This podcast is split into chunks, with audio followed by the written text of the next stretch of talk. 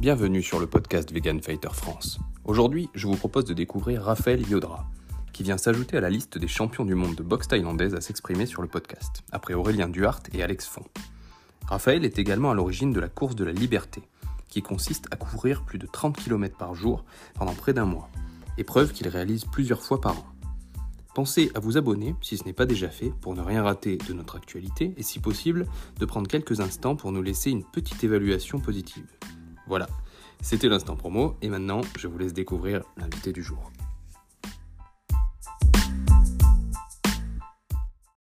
Euh, bon, et eh ben on va pouvoir commencer. Super. Bienvenue Raphaël sur le podcast. Yes, merci Martin de m'avoir invité. Et eh ben voilà, merci d'avoir accepté l'invitation. C'était un peu difficile de te joindre, mais euh, je suis très content d'avoir enfin euh, réussi. J'ai découvert ton, ton, profil euh, il y a peu grâce à Claire. Et, merci voilà, merci à elle. Et, et ben, est-ce que tu pourrais déjà te présenter, toi, pour les auditeurs? Alors, moi, je m'appelle Raphaël Yodra, j'ai 30 ans, je suis champion de boxe thaïlandaise.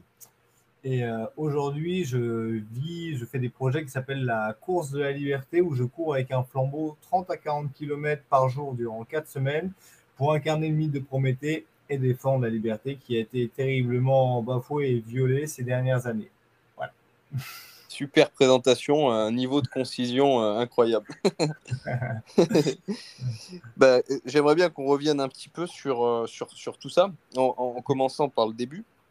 Donc tu dis, tu dis que tu commences par dire que tu es champion de boxe taille, donc tu es sur le podcast Vegan Fighter. Tu, es aussi vegan, euh, ce que, ce que tu n'as pas dit dans ta présentation. Vrai. Et, euh, et, et, donc, euh, je voudrais commencer par les sports de combat. En général, si tu as, si as vu un petit peu les autres podcasts, on, on, commence par parler un peu de ça pour asseoir un peu ta crédibilité avant de, de rentrer dans, dans, dans, des considérations un peu plus éthiques pour les animaux et ce, et ce genre de choses. Donc, qu'est-ce qui t'a amené, toi, à la base, au sport de combat? Et euh, quand est-ce que c'est arrivé? Est-ce que depuis l'enfance, euh, tu as commencé ou est-ce que c'est venu plus tard? Que, Du coup, depuis tout petit, dès la cour de récréation en maternelle et en primaire, euh, j'aimais beaucoup me bagarrer, mais gentiment en fait. C'était pour rigoler. Ma première vraie bagarre, c'est assez tard, c'est à 13 ans à la sortie du collège, avec des coups de poing dans le visage. Quoi. Mhm. Euh, mais sinon, au-delà de ça, moi je dirais que ça fait partie euh, du de, de, mon soi en fait. Donc c'est euh, ce que Carl Gustav Jung appelle le soi, c'est notre identité intérieure potentiellement parfaite qu'on doit tous incarner, ce dans quoi on peut exceller. Et donc dès petit, moi j'avais ce côté guerrier, j'adorais Dragon Ball, Rocky, tout ça. Donc c'était naturel pour moi. Il y a aussi donc Carl Gustav Jung, il a ouais, grand maître à penser donc euh, Carl Gustav Jung, voilà, qui, a été élève de Freud et c'est lui qui a, démocratisé des termes comme inconscient collectif, archétype, synchronicité. Euh, D'accord. Donc il parle, il parle de, du soi. Donc le soi, c'est cette identité euh, potentiellement parfaite qu'on a tous à l'intérieur de nous et donc qu'on doit développer et incarner. C'est le but de notre existence. C'est ce qu'il appelle le processus d'individuation. Donc moi, mon soi, il comprenait d'être un, d'être un guerrier. Et donc, dès petit, j'étais attiré par ça, par la bagarre. Et euh, il y a aussi des, stades de l'anima et de l'animus qu'il a défini. Donc, l'anima qui est l'âme féminine, l'animus l'âme masculine. Et le premier stade, c'est la force. Donc, depuis toujours, il y a des représentations archétypales comme Héraclès, Tarzan. Aujourd'hui, on a Rocky et Sangoku que, que j'ai cité, Wolverine et beaucoup d'autres, en fait. Donc, c'est voilà, le premier stade de, de l'âme masculine, c'est la force. Donc de passer par ce stade de guerrier, en fait, ça me paraît tout simplement euh, naturel, normal qu'un petit enfant aime bien euh, la bagarre. Mhm. Euh, même si ça se perd beaucoup aujourd'hui, ça aussi, j'ai beaucoup de, choses à dire sur ce sujet.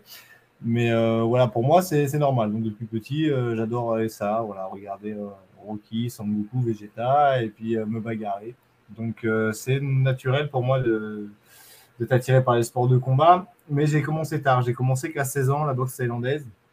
Après, par mhm. contre, j'étais déjà très euh, sportif, donc j'étais euh, très fort physiquement et j'avais un mental aussi euh, très puissant, ce qui m'a permis de, de, monter assez vite et de battre des adversaires plus techniques et plus expérimentés que moi. D'accord, sur le physique principalement et la détermination. C'est ça, le physique et le mental. Les mecs, je les lâchais pas du début à la fin, je reculais jamais et puis ouais, j'encaissais bien aussi. Quoi. Mhm. Voilà. Donc on me surnommait. Tu as été, euh, parce que je ne sais pas dans quelle région euh, tu as, grandi. Euh, J'ai grandi à côté de Paris, dans le Val-de-Marne. D'accord, dans le Val de, Marne. Et, euh, rapidement, est-ce que le, club dans lequel tu étais, c'était un club qui, a, qui, qui, formait des champions, qui t'a mis sur une voie, ou c'est vraiment à force de, de, gagner des combats que tout naturellement, tu, tu, es monté de championnat en championnat vers des, vers des, vers des titres plus, plus importants? Non, c'est vraiment un très bon club. Il euh, faut savoir que la France, on est la meilleure nation après la Thaïlande en boxe thaïlandaise. Mhm. donc euh, voilà, j'étais un, bon club formateur de champions, donc les frères Mamoudi, abonnés sur marne mhm. Et donc euh, rapidement, ils ont vu en moi un potentiel, une grosse volonté, un gros physique. Et donc je me suis donné à fond. Ils m'ont aussi beaucoup donné. Ils m'ont permis, ils m'ont envoyé en Thaïlande à 19 ans quand moi j'étais dehors euh, sans permis, sans diplôme et sans, sans, argent en fait. Mhm. Donc ouais, ils m'ont pris sous l'oreille, ils m'ont euh, ils m'ont beaucoup donné, ils m'ont donné mes chances pour, euh, pour devenir champion. D'accord. tu, une petite question qui n'a rien à voir, mais tu sais que j'ai reçu Aurélien Duhart en, en ah. podcast. Ouais, génial. Claire m'avait dit, elle m'a envoyé, je crois, même quelques photos. Vous êtes tous les deux sur un ring, peut-être pour une démonstration. Euh, quelle est votre relation à tous les deux euh, Comment vous vous connaissez? Euh, bah, Du coup, Aurélien Duarte, c'est oui, c'est un ancien champion de boxe thaïlandaise. il connaît très bien mes entraîneurs, Nordine et Mamar Mamoudi.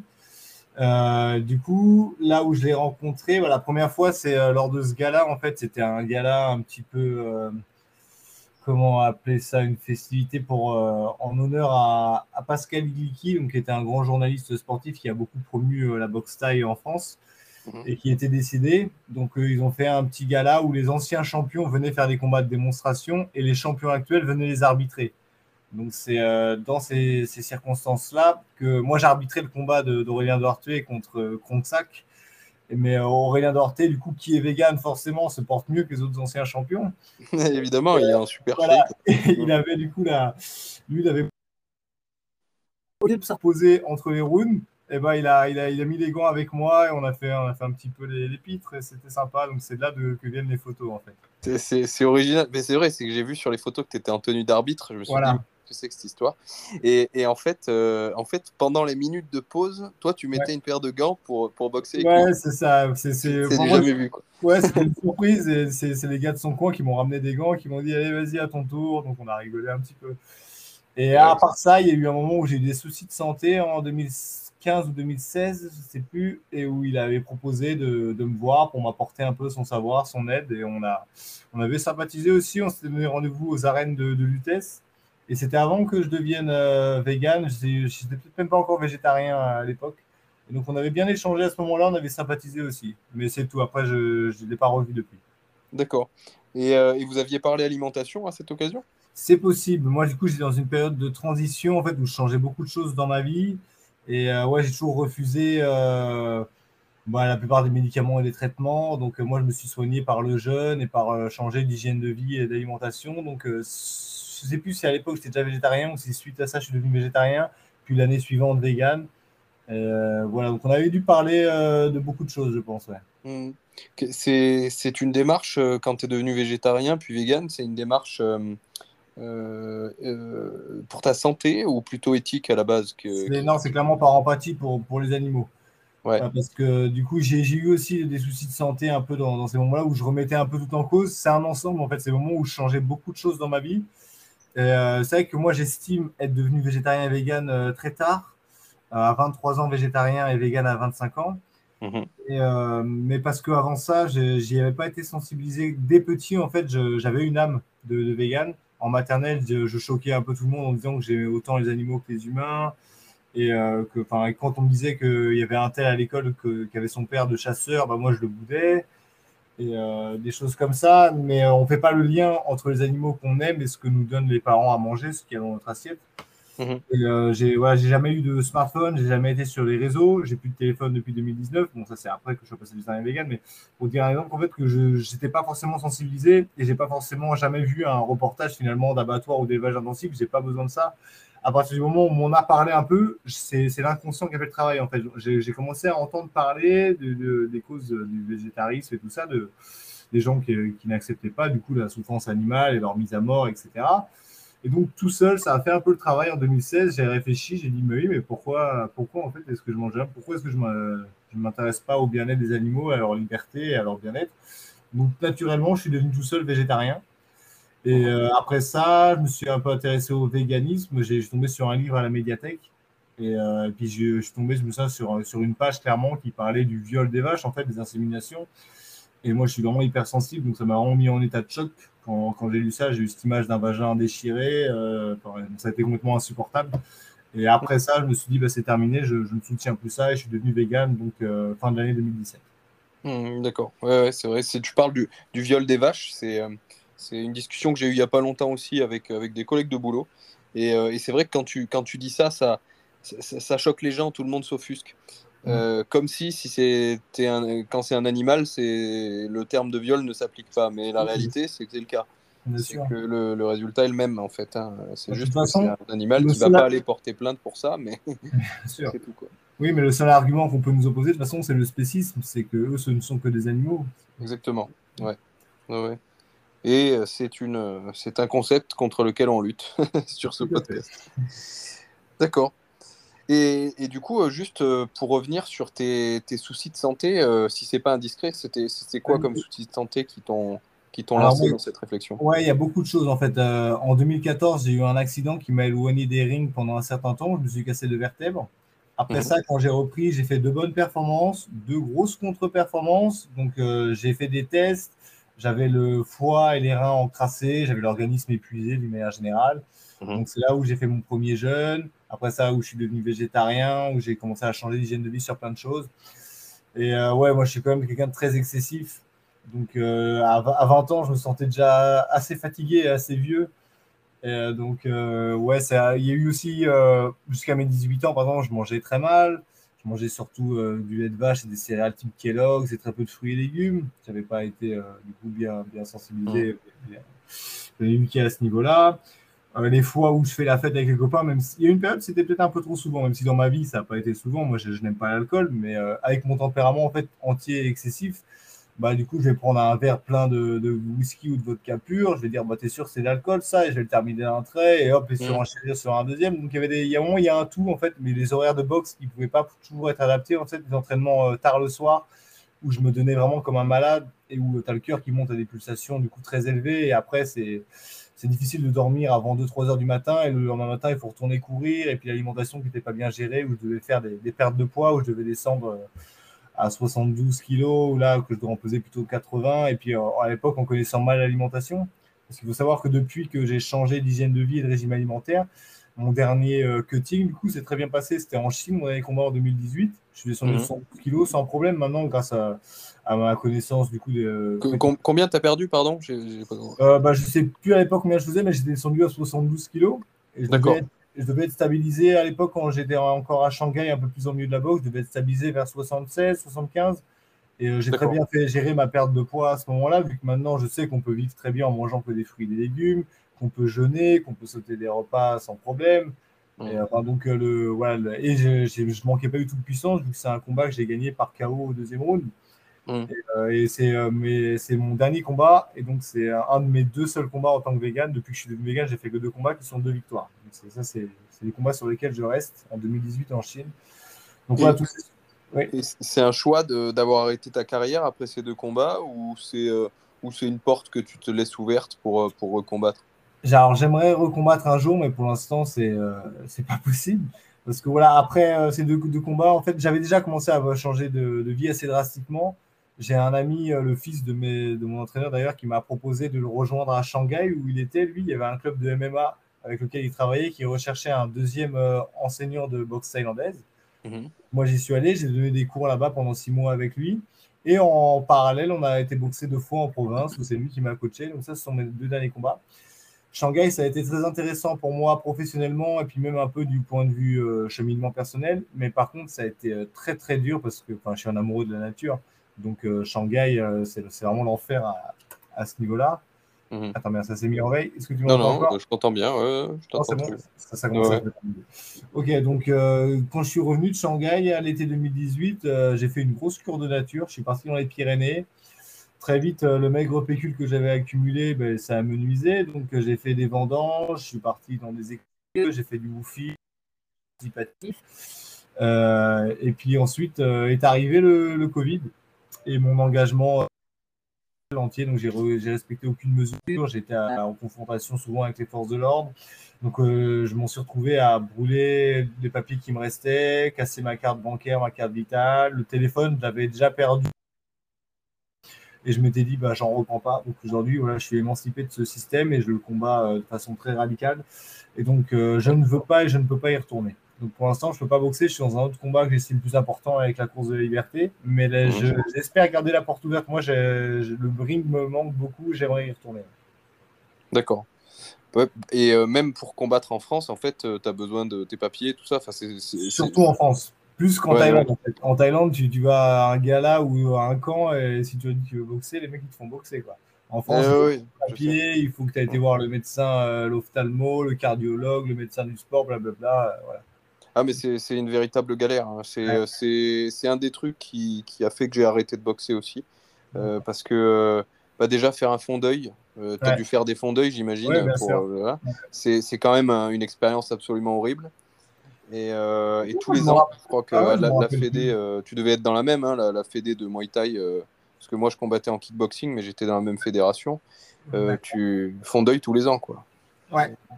C'est c'est horrible, quoi. J'appréhendais ce moment chaque année. il me semble que ça m'avait pas marqué. Moi, je marre de faire des, des, des, des, examens médicaux à chaque fois, tous les ans. Mhm. quand t'as rien, quoi. Faire un examen médical quand t'as quelque chose, déjà, c'est lourd et et pour, euh, pour tout te dire, je suis en plein dedans. Là, je suis en train de me battre contre une infection de peau assez, euh, assez, assez sauvage. Depuis quelques semaines, je suis éloigné des tatamis à cause de ça. Euh, et bon, j'ai dû finir par avoir recours à la, à la, médecine conventionnelle. Et c'est une, vraie, une vraie galère. Quoi. Je passe de médecin en médecin, il n'y en a pas un qui a le même avis. Euh, c'est un peu flippant. Quoi. Donc, bref, tout ça pour dire. T'as essayé de jeûner? J'ai pas essayé de jeûner. Euh, bah, depuis tout à l'heure, tu me dis ça, je me dis, bon, bah, peut-être qu'il faudrait que j'essaye. Le fait de jeûner, du coup, ça va permettre à ton corps de concentrer toute son énergie euh, sur le rétablissement et sur le traitement de, de ce mal. Ouais, ouais, ouais. Ouais, je sais pas combien de, combien de temps tu, quand tu jeûnes, quand tu es malade ou ce genre de truc, comment tu définis le temps dont tu as besoin pour jeûner? Bah, Ça dépend du coup de, du mal en fait. Si c'est juste que je me sens un peu euh, pato, là, pas très bien, voilà, une journée suffit généralement. Si c'est un mal un peu plus sérieux, euh, deux jours de jeûne sec, parce que euh, moi je préfère jeûner à sec en fait, sans boire non plus. Ouais. C'est puissant. Donc deux jours de jeûne sec, généralement, ça résout pas mal de choses. Ouais. Et après, il y a eu d'autres fois quand je veux faire des, des, des, des traitements, des, des, nettoyages en profondeur. Là, je vais dépasser les 3-4 jours. J'en ai pas fait beaucoup, mais en fait, c'est surpuissant. J'ai déjà fait euh, plusieurs fois six jours euh, d'affilée euh, de jeûne sec.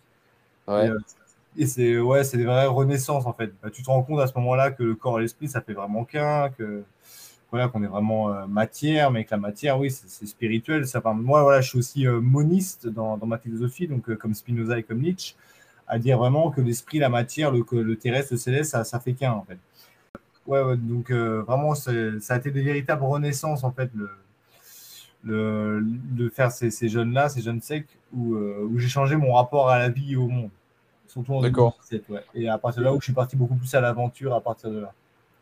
Et, et, quand tu jeûnes pendant plusieurs jours comme ça, euh, quel est ton niveau d'activité? Est-ce que tu continues à vivre totalement normalement ou est-ce que tu te mets euh, dans un mode un petit peu de méditatif où tu vas te reposer en fait Ouais, plus j'axe sur le repos, donc je laisse le corps au maximum faire son travail. Mais euh, par exemple, mon, premier euh, grand jeune, celui que j'appelle mon jeune transcendant, j'ai beaucoup étudié à ce moment-là. C'est là un peu où j'ai fait mes bases euh, en philosophie, en mythologie, en étymologie, en beaucoup de choses. Donc j'étais actif sur un certain plan, mais physiquement, ouais, j'étais quand même au repos, même si je marchais pas mal à ce moment-là. Mais ouais, de la marche, quelque chose de, léger. Oui, tu n'étais pas dans un travail physique ni dans de l'entraînement. Non, non, non. j'étais quand même au repos. Ouais, ouais. Enfin bref, ok pour, euh, pour ça, ouais. Euh, intéressant cette partie euh, sur, le, sur le jeûne. Le jeûne mm. comme médecine, c'est quelque chose qu'on entend, qu'on entend beaucoup et que j'ai jamais eu l'opportunité de tester, donc pourquoi pas. Yes, bah, il faudrait. Je sais que ma, mes, mes, parents en font, surtout ma mère. Chaque année, elle part deux semaines faire un jeûne où elle boit, par contre. Hein, c'est pas un jeûne sec. Ouais. Et, et, bah, ça, c'est quelque chose dont elle a besoin. Mais elle part dans des espèces de, de tu sais, de, de, de groupes où tout le monde jeûne. Et c'est beaucoup plus facile que d'être en famille où tout le monde bouffe autour de toi. Ouais, c'est plus facile, mais pour moi, tu manques un aspect essentiel du jeûne. Vraiment, le, jeûne, pour moi, c'est voilà, une renaissance à la fois physique et psychique. Tu te rends compte que ça fait qu'un, comme je disais tout à l'heure. Et c'est vraiment une, une autonomie tu, tu prends, voilà, tu t'émancipes vraiment, tu te prends en main et tu te rends compte que ouais, tu peux vivre euh, toi euh, sur tes réserves tout seul, quelles que soient les conditions extérieures en fait. C'est-à-dire même si tu as du monde qui mange autour de toi. Ou ouais, c'est ça, tu ne dépends pas de l'extérieur en fait. C'est que tu le fais quand toi tu as envie, tu n'as pas besoin qu'il y ait un groupe qui soit mis en place, que c'est qu'il y ait telles conditions réunies. C'est quand toi tu le mm. décides, où est-ce que tu veux. Quoi. Ouais, Et, euh, et est-ce que toi, quand tu n'es pas en train de jeûner, tu es quelqu'un tu, de, plutôt gourmand. Euh, quel est ton rapport à la nourriture euh, Complètement, ouais, j'ai un grand, grand appétit. En fait, tous les appétits sont proportionnels. Les appétits de vivre, euh, quand on me voit faire du sport, quand on me voit aimer aussi, quand on me voit manger, quand... pour tout, en fait. Bien sûr, j'ai un grand appétit, je suis un grand gourmand. Et là, par exemple, pour rappeler ce que tu es en train de faire, là, tu cours 30 km par jour avec un flambeau. Euh, qu'est-ce que, comment tu te nourris pour avoir suffisamment de carburant pour courir 30 km tous les jours pendant... Alors, combien de temps ça, ça, dure ta, ta course chaque, ouais, chaque édition dure 4 semaines. Là, je suis sur la sixième édition, sachant que la première était en février 2022, donc il y a un peu moins d'un an et demi. J'en fais une par saison. Depuis. Ah oui, d'accord, c'est pas parce que moi je croyais que c'était une par an, mais en fait, tu en fais ah. une, en fais plusieurs par an, quoi. J'en fais quatre. L'année dernière, j'en ai fait quatre en fait. D'accord. Là, je suis sur ma sixième. D'accord. Et donc euh, voilà, donc durant quatre semaines, je cours 30 euh, à 40 km par jour. Donc euh, mhm. la moyenne des éditions, c'est un peu plus de 900 km. Il y a certaines où j'ai dépassé les 1000. Mhm. Et donc le matin, je pars à jeun. aux deux tiers du parcours, je fais un ravitaillement. Donc le deux tiers du parcours, c'est entre 20 et 25 km. Là, je mange des fruits, quelques biscuits si j'en ai envie ou un peu de chocolat, mais généralement, ça reste assez court et, assez léger le ravitaillement. Mhm. Donc, Plutôt 100% glucides, quoi. Euh, ouais, moi, de toute façon, d'une manière générale, euh, ouais, je suis plutôt euh, glucide, en fait. Les protéines, mm. c'est un mythe que je combats. Et les lipides, ouais, pourquoi pas, mais je me sens mieux avec les, glucides. Et de toute façon, mm. c'est le cerveau et les muscles, ils ne fonctionnent pas à autre chose, en fait. Hein. Aujourd'hui, les gens le diabolisent beaucoup. En fait, tout le reste, c'est du mode dégradé, les lipides. Mm.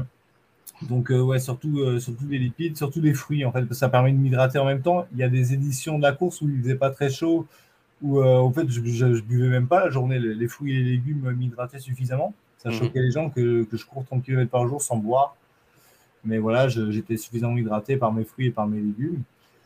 Et euh, donc là, oui, euh, donc il y a ce ravitaillement et à l'arrivée qui se fait en début ou en milieu d'après-midi, bah, je m'adapte. Ça dépend de, du monde qu'il y a à l'arrivée, si on rencontre nos hôtes et tout ça, on parle un peu. Et après, au fur et à mesure de la journée, bah, je grignote un peu à mon envie.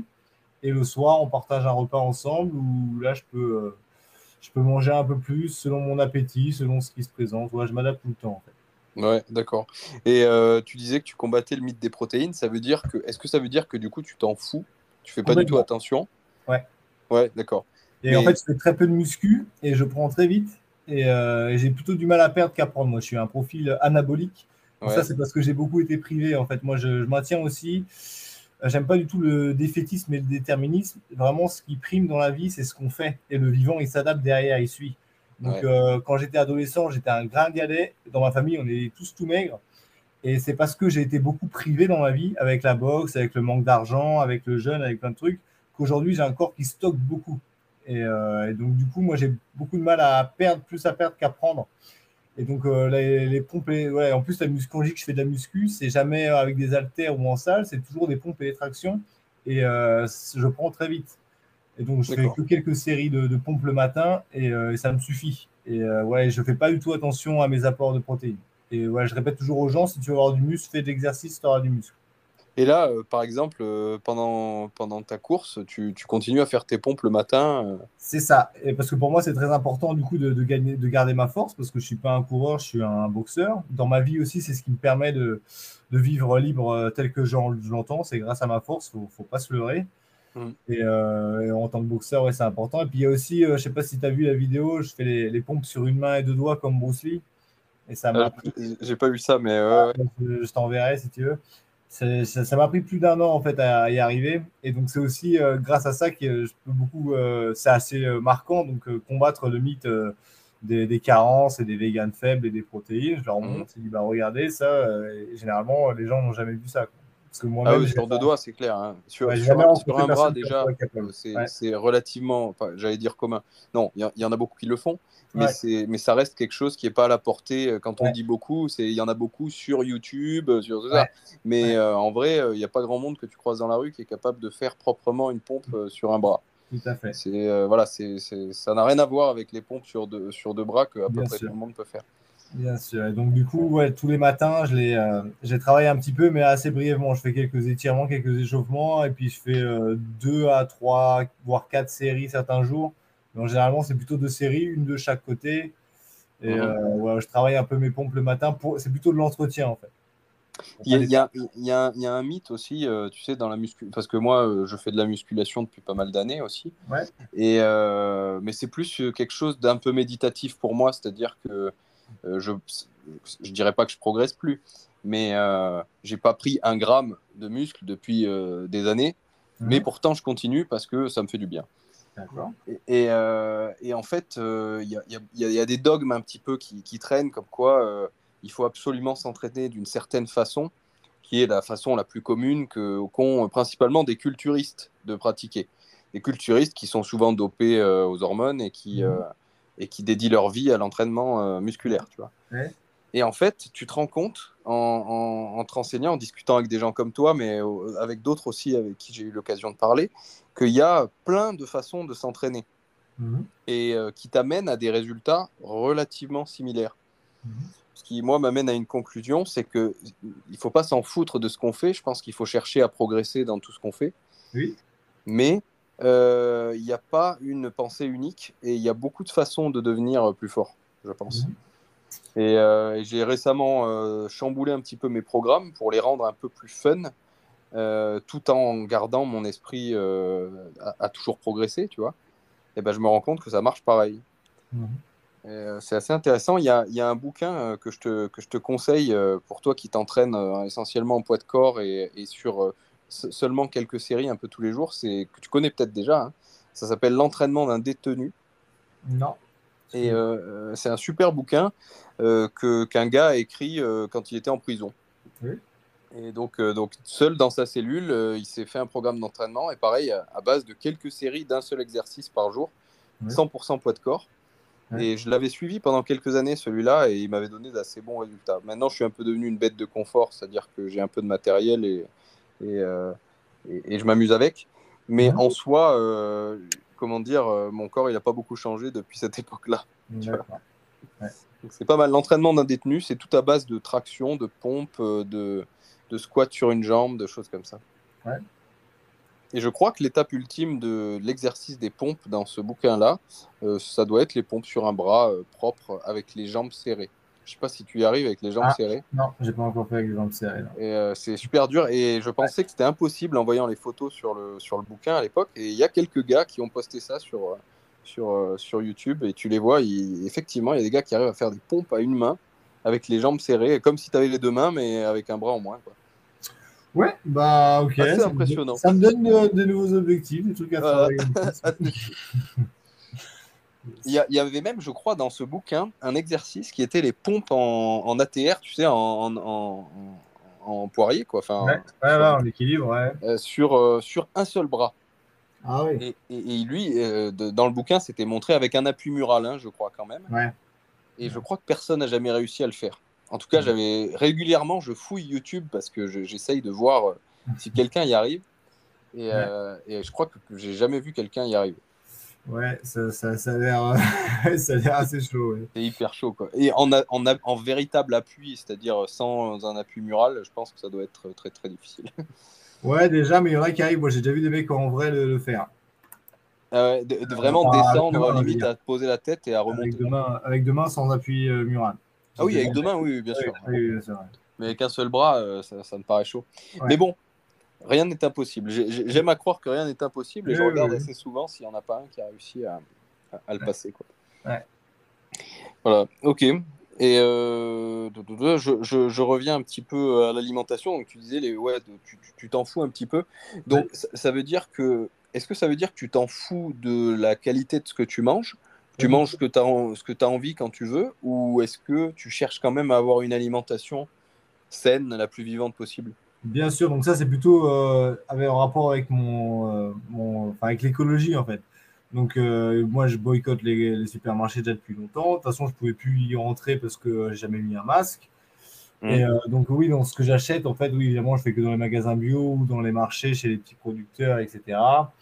Donc ouais, c'est la qualité de l'aliment et c'est plutôt par rapport à, à, son origine et à l'impact qu'elle a sur le monde. C'est plutôt ça qui va imprimer dans ce que je recherche. Donc fais attention à avoir de toute façon une consommation de qualité, aussi une alimentation de qualité, mais c'est par rapport à comment je consomme pour mon environnement, pour la, planète. Et, euh, et après, non, je m'en fous, mais je, connais les règles vu que j'ai été professionnel. Mais j'étais beaucoup privé, donc aujourd'hui, ouais, je ne vais plus trop me priver. Je sais que si un jour je prends la compétition, de toute façon, il faudra que, je m'y remette parce que si on veut exceller, quel que soit le domaine, il faut quand même une grosse discipline et une grosse régularité. Mm. Donc euh, voilà, mais là pour l'instant que j'y suis pas, bah ouais, j'en profite. Mais bon, après, il y a des, des périodes aussi où j'avais très peu de, moyens, très peu d'argent, où je devais me, rationner quand même. Mais euh, enfin voilà, donc euh, en ce moment, quand je peux me le permettre, bah, c'est toujours comme les mêmes règles. Je déjeune assez tard, je commence par les fruits les plus aqueux pour m'hydrater en premier. Ensuite, je passe aux, aux, fruits plus solides, puis aux aliments transformés si j'en mange. Donc il y a quand même certaines règles que j'ai bien assimilées, bien intégrées, que j'applique toujours. Mais euh, ouais, je ne me prive pas non plus. Donc euh, voilà, je peux manger quand même des, des, biscuits ou du chocolat ou des cookies quand, quand j'en ai envie. Quand j'en ai aussi, ouais, je m'adapte beaucoup. Alors, et comment euh, la, la, question, c'est euh, du coup, vu que tu ne vas pas dans les supermarchés, mmh. euh, où est-ce que tu, tu, vas chercher ta nourriture? Oui, voilà, donc dans les magasins bio, surtout. Ouais, magasins bio, ouais, d'accord. Ouais, voilà, et sur, et sur les marchés ou chez les petits producteurs. Voilà. D'accord. Et pendant ta course, c'est tu manges un peu chez tes autres, j'imagine, le soir Oui, tu, tu c'est ça. Dit. Comment, comment tu trouves euh, tes hôtes euh, Comment est-ce que c'est quand tu pars au début de ta course, tout est planifié ou c'est un peu euh, au jour le jour? Ouais, non, c'est pas, c'est pas du tout tout planifié au départ. En fait, c'est, c'est vraiment une aventure de fou la course de la liberté. Pour te donner un peu une idée, sur la troisième édition, je suis parti avec un pote à moi qui devait me trouver une voiture et on se retrouve la, la veille du grand départ sans voiture à la gare de Lourdes alors que le départ est à Saint-Nazaire, sans billet de train, avec les trains complets.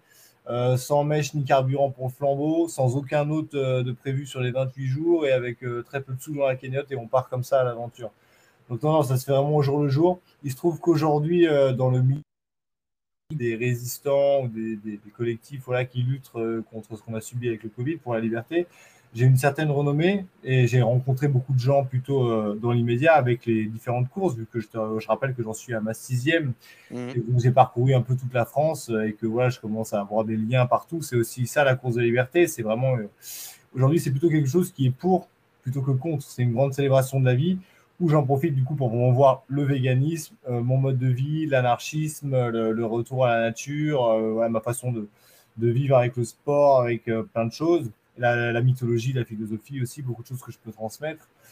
Et euh, donc voilà, aujourd'hui, je, connais beaucoup de monde en France et euh, sur les réseaux, même si moi je suis pas très doué, bah, je fais mes publications sur Telegram et puis c'est relayé ensuite euh, sur Facebook, c'est relayé un peu par beaucoup de gens qui ont des, contacts dans les dans les collectifs. Et après ça, les, gens répondent, me contactent pour me dire, bah, nous on peut vous héberger telle étape, tel jour, et c'est comme ça que ça marche. D'accord. Ouais. Et donc, est-ce, qu est que du coup, il y a certains jours où tu n'as pas d'hébergement? Ouais, alors c'est arrivé beaucoup sur la fameuse troisième édition, là où j'étais avec mon pote, on est parti euh, comme ça. Et, euh, mais c'était pendant l'été en Bretagne avec un pote à moi qui est jeune, donc on dormait dehors à la belle étoile, et puis c'était aussi des bonnes expériences. Mais depuis, on a toujours trouvé des autres où il y a eu des fois où on a dû prendre des Airbnb, ou alors on a été euh, dans des gîtes pas trop chers, mais c'est rare. Généralement, je trouve quand même ouais. euh, quasiment à chaque fois maintenant. Oui, parce que tu ouvres quand même une cagnotte avant chaque course, j'imagine. Euh... Alors, je le faisais, mais j'ai arrêté parce que j'avais été censuré. J'ai appris après, de toute façon, que, que Litchi, c'était des gros vendus parce qu'ils avaient ouais. aussi fermé une cagnotte. Euh, je ne sais plus comment s'appelle, ce boxeur aussi qui avait cogné des flics à Paris, là.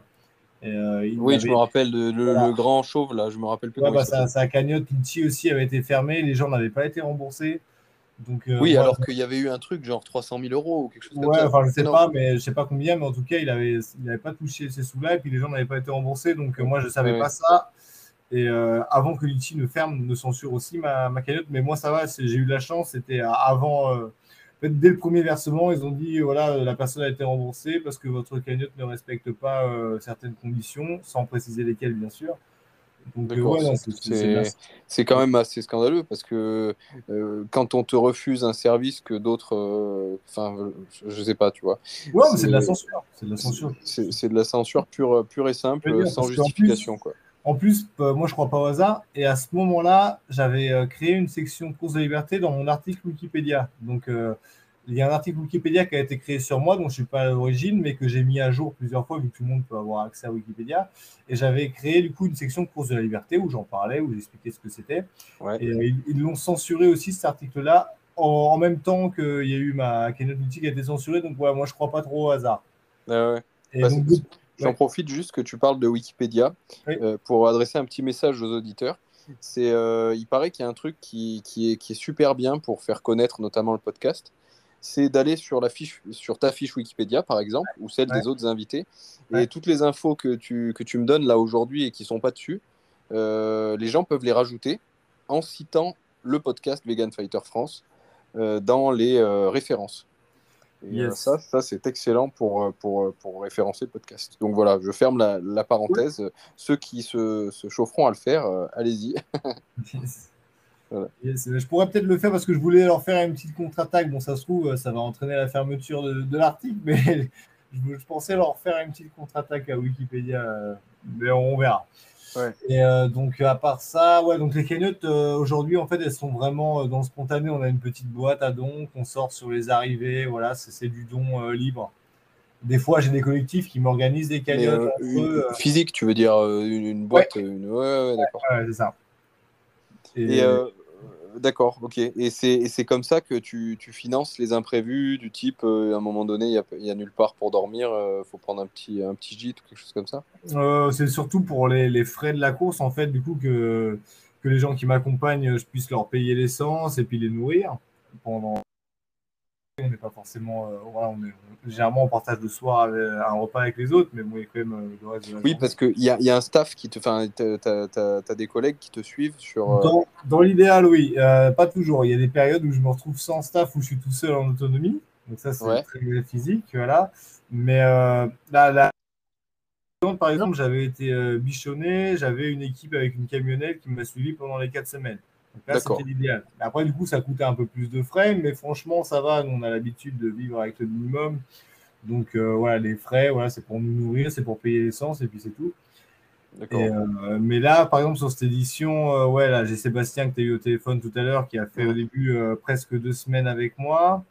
ensuite, j'ai eu dix jours où j'ai passé un certain temps en autonomie, où j'ai ma petite maman de cœur qui m'a rejoint pendant 4-5 jours aussi. Et euh, voilà, je, dois faire des transitions un peu. Les, les autres se mobilisent beaucoup dans ces cas-là. C'est quand même euh, très, très fort, très touchant, cette solidarité. Euh, je peux courir avec le sac à dos quand même pour me débrouiller un peu, pour le, pétrole dans le, dans le, sac pour, pour ravitailler le flambeau. Moi-même, que j'ai un petit peu de fruits pour mon ravitaillement. Oui, parce que le, le, flambeau, il reste allumé tout, pendant tes 30 km. C'est ça, c'est vraiment le but de la course parce que ce que je fais, c'est pas un exploit sportif. Aujourd'hui, tu as beaucoup de champions d'ultra trail qui font des performances bien, bien plus impressionnante. Mais euh, voilà, ce que je fais, le but, c'est vraiment d'incarner une mythe de Prométhée. Donc, je cours 30 à 40 km par jour avec le flambeau allumé. Ça, c'est très important. Et, comment tu définis le point de départ et le point d'arrivée? C'est toi qui les choisis, j'imagine? C'est moi qui choisis, qui définis les parcours, ouais. Et, ton parcours, il est différent à chaque édition? C'est ça, à chaque édition, ça a été très différent. Euh, la première, du coup, c'était logique, c'est parti du point où j'étais moi à Argelès-Gazos dans les Hautes-Pyrénées jusqu'à Paris. On a fait en sorte de passer par Clermont-Ferrand parce que j'aime beaucoup cette ville et que j'ai séjourné, que j'y ai vécu des choses fortes et euh, pour que ça colle aux 30 km par jour, sinon ça faisait plus court. Et après, du coup, chacune des éditions a été différente, mais je fais en sorte de les tracer. Euh, C'était jamais de façon fortuite quand même. Il y en a une où j'ai fait exprès d'arriver à Strasbourg, qui est une grande ville importante, où j'ai fait tout l'Est, où je passe par des points qui peuvent être importants euh, dans ma vie. Je suis passé par exemple à côté de l'endroit où j'ai eu mon, accident, où je me suis cassé le vertèbre en 2014. Il y, a, voilà, il y a des lieux que j'apprécie, des lieux où j'ai envie de passer, des lieux où je sais que les gens sont mobilisés. Il y a, voilà, et je fais en sorte que les étapes arrivent dans les grandes villes ou dans les lieux importants. D'accord. Et du coup, euh, là, il te reste euh, que quelques jours, il me semble. C'est ça, trois jours. Trois, trois jours. Quel est ton ressenti là, à trois jours de la fin?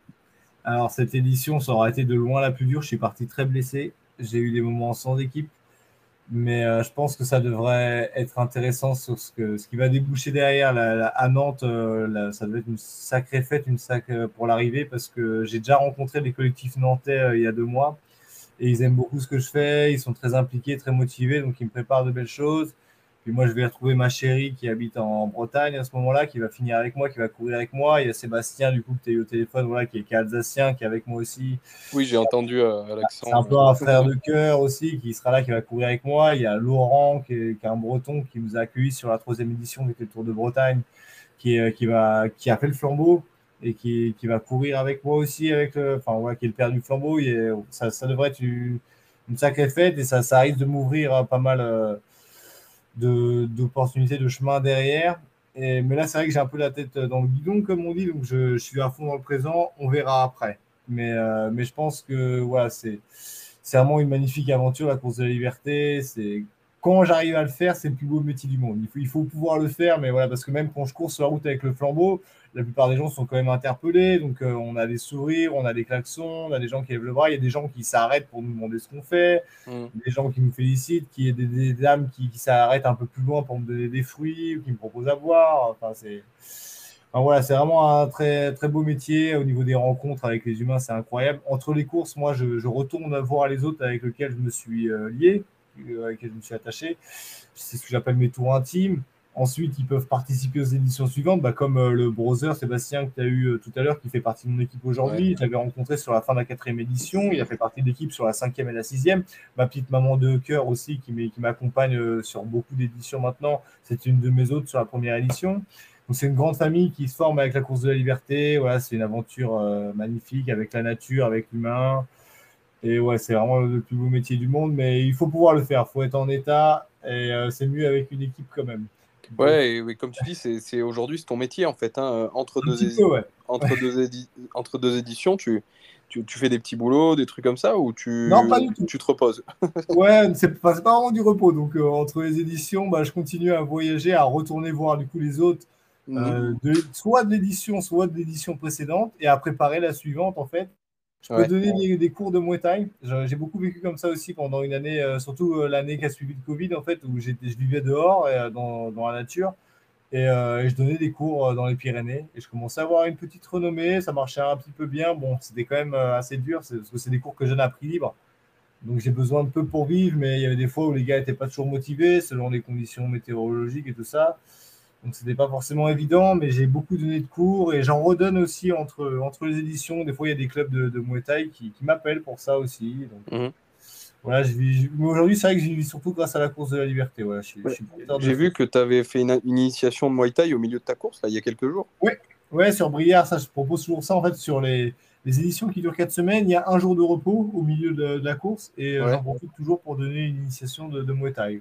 Ouais, c'est quelque chose qui est, quand tu fais une initiation, c'est quelque chose qui n'est pas trop physique pour toi Tu fais plus euh, travailler les autres ou? C'est pas trop physique, oui, c'est accessible à tout le monde. Il y a des gens de tous âges, euh, voilà, c'est c'est pour euh, faire des rencontres, pour échanger, et puis c'est mm. remplir un peu la cagnotte, mais bon, c'est surtout pour, pour, continuer l'activité, le lien, la rencontre et faire vivre la course. Ouais, je vois. Du coup, prochaine édition, tu as une idée de, de, de, de, où tu iras? Ouais, j'ai beaucoup d'idées en fait, donc je veux au jour le jour, il n'y a rien qui est jamais sûr, on s'adapte euh, à ce qui se passe. Mais la septième édition, je pense partir fin août ou début septembre et euh, faire une partie des Pyrénées depuis Andaille euh, jusqu'à Bagnères de Luchon, en passant par chez moi, Argelès-Gazos, c'est tout mon pays de cœur. Et remonter ensuite en suivant le cours de la Garonne, on part Toulouse, Hoche, tout ça est terminé à Bordeaux. Donc ça, c'est une idée pour la septième.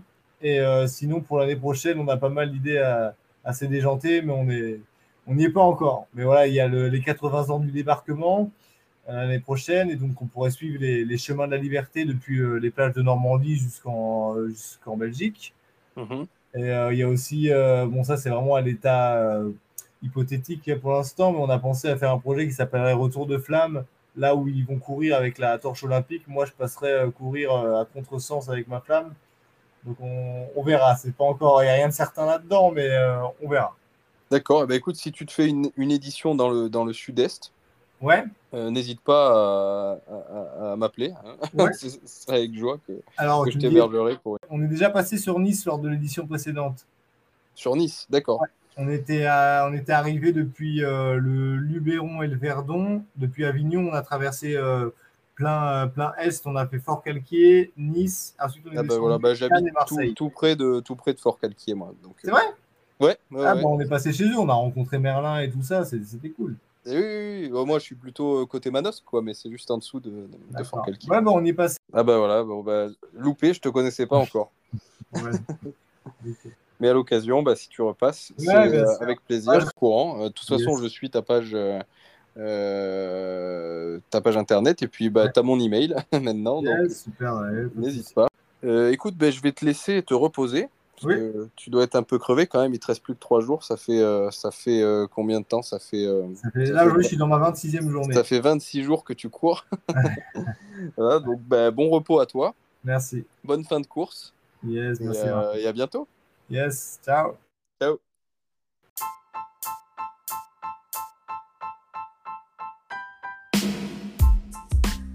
Si vous avez écouté le podcast jusqu'ici, c'est qu'a priori il vous a plu. En quel cas, je vous remercie d'avance de nous laisser une note de 5 étoiles sur Spotify ou Apple, un commentaire sympa sur Apple ou sur YouTube. C'est ce qui contribue à nous donner de la crédibilité aux yeux de nos futurs invités. Pour ne pas manquer les prochains épisodes, vous pouvez vous abonner sur votre application d'écoute et nous suivre sur Instagram, Facebook, Twitter et pourquoi pas les trois à la fois si vous souhaitez nous apporter un maximum de soutien. C'est tout pour moi, je vous dis à très bientôt pour un nouvel épisode.